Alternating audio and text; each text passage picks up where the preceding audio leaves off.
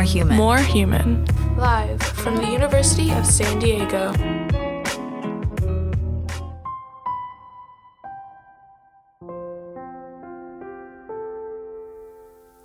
One of the hardest things that I ever had to do happened when I was 17. I remember I was a, wow, it's already hard. Um, I was a, a senior in high school, and I remember I was in choir class. I sang in the choir, a bunch of my friends sang in the choir too. And I was, in fact, the president of the choir. And my presidential duties included taking roll, which I would do at the front of the classroom, up at the piano, and I would chat with the pianist. Her name was Julie. And uh, Julie was a member of the community who volunteered her time playing piano for the high school choir. And on this particular day, I was pretty nervous and kind of stressed out because um, my family was about to be homeless. And today, today was the day that I I was going to ask my friend Amy if I could live with her family. And I decided I was going to wait till the end of class to do it, but it was coming. So I was a little, just a little stressed out. Now, Amy wasn't, um, she wasn't my first choice of my friends to ask to live with her family. Don't get me wrong, Amy was wonderful. She was a great friend and we had a lot of fun together and we were close. And I spent a lot of time at her house, um, you know, hanging out, sleeping over. But I didn't actually know her parents that well. In fact, her uh, her mother kind of terrified me, but they were also nice and and Amy's older sister was away at college. And so there was this bedroom at their house that was empty. And I thought that, you know, it just might not be too much of an inconvenience or an imposition if I stayed there. But the friend that I really wanted to ask was my friend Molly.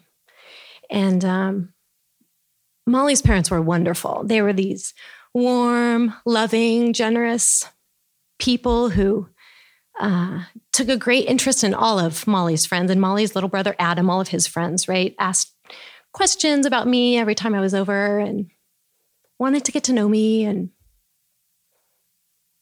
I knew that they would say yes. And I knew that I would have loved to be there. And I knew that Molly would say yes. I mean, this was the kind of house where um, there were always kids around, right? It was the hub of our friendship circle. Uh, we just all hung out there and spent time, and her parents were a big part of that. And, you know, we'd have study group over at Molly's for the big calculus test, and her mom would promise to bake a cake if we all got a good grade to celebrate. And, you know, it was just that kind of place. Um, but I, I wasn't best friends with Molly. Molly had other best friends. I wasn't best friends with Amy either. Um, I was definitely a part of the that friendship circle, but I was kind of on the periphery. And I, I knew that Molly wouldn't mind that we weren't best friends. I didn't think Amy would mind either. This is embarrassing to admit. But the reason that I couldn't ask Molly if I could stay with them was because I was afraid that if I moved into Molly's house, everyone else at school would think that I did it so that I could be more popular. And that was a real, that was a real concern, embarrassingly, and apparently tearfully. um, so I didn't. Instead, I was in choir class up at the piano, summoning up my courage to ask Amy. And I don't know what exactly I looked like at that moment, but um, Julie, the pianist, asked me what was wrong, what is going on. And I told her, I said, you know, my family lost our place to live, and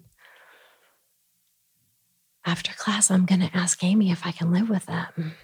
And I really hope she says yes.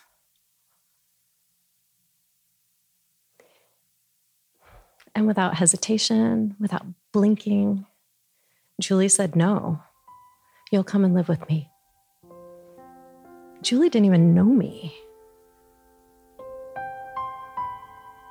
But there she was, this woman with this giant heart out of nowhere who just rescued me. So a couple of days later, I drove my car to her house with all my stuff in it and met her husband and moved right in. That's the happy ending.